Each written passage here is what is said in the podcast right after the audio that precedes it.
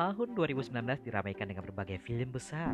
Ada film yang menjadi penutup dari sebuah era universe, ada film yang mengangkat kisah hidup badut psikopat, ada juga film drama komedi Korea yang banyak mendapat sorotan di berbagai ajang penghargaan pastinya.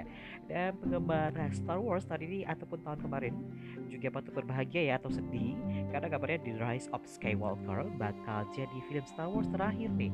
Dan film ini juga sudah tayang di tahun 2019 kemarin ya. Dan uh, sebagai catatan, film-film ini menjadi raja di tahun 2019 kemarin. Dan yang pertama, The Only One, pastinya film yang paling banyak menyita perhatian adalah film Joker. Film garapan Todd Phillips ini bercerita tentang perjuangan hidup Arthur Fleck di kota surang bernama Gotham. Arthur mencari nafkah sebagai badut namun, Arthur memiliki kelainan, yaitu selalu terba tertawa terbahak-bahak tanpa alasan yang jelas nih guys.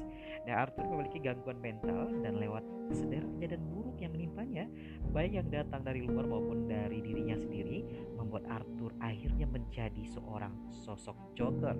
Dan film ini dilabeli sebagai salah satu film terbaik sepanjang masa dalam situs IMDb biasa sekali ya. Eh, tapi film ini kategori usia dewasa karena materinya yang berat dan dark. Jadi uh, tonton sesuai dengan usia kamu pastinya ya. Dan yang selanjutnya ada film As.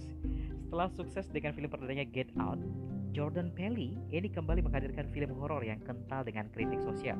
Kali ini, As menceritakan tentang sebuah keluarga yang diburu oleh orang-orang dengan wajah yang sama dengan mereka atau disebut juga sebagai drop well danger dan awal film ini terlihat seperti film Home Invasion.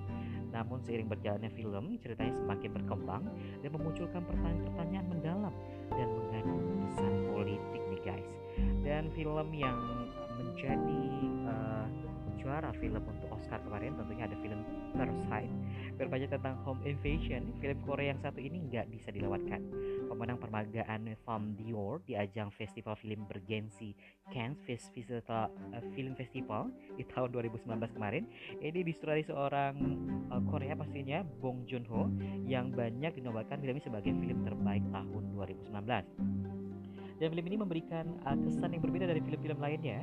Di setengah awal film kamu akan dibuat tertingkal-tingkal, sedangkan setengah di belakangnya kamu akan dibuat terdiam dengan alur plot yang berubah menjadi horor, guys.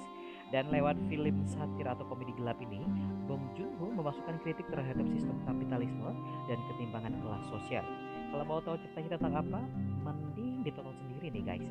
Dan soalnya film ini bakal seru lebih seru kalau kamu nggak tahu jelas plotnya. Dan banyak yang prediksi film ini bakal menang Best Foreign Language di Oscar. Hmm, kayaknya lebih dari itu deh. Nah ini semua info dari Oji pastinya Dan buat kamu yang ingin tahu info terbaru dari saya Pastinya harus klik klik link yang ada di bawah ini Link di mana sih? Yang di situ tuh, oke? Okay? Selamat malam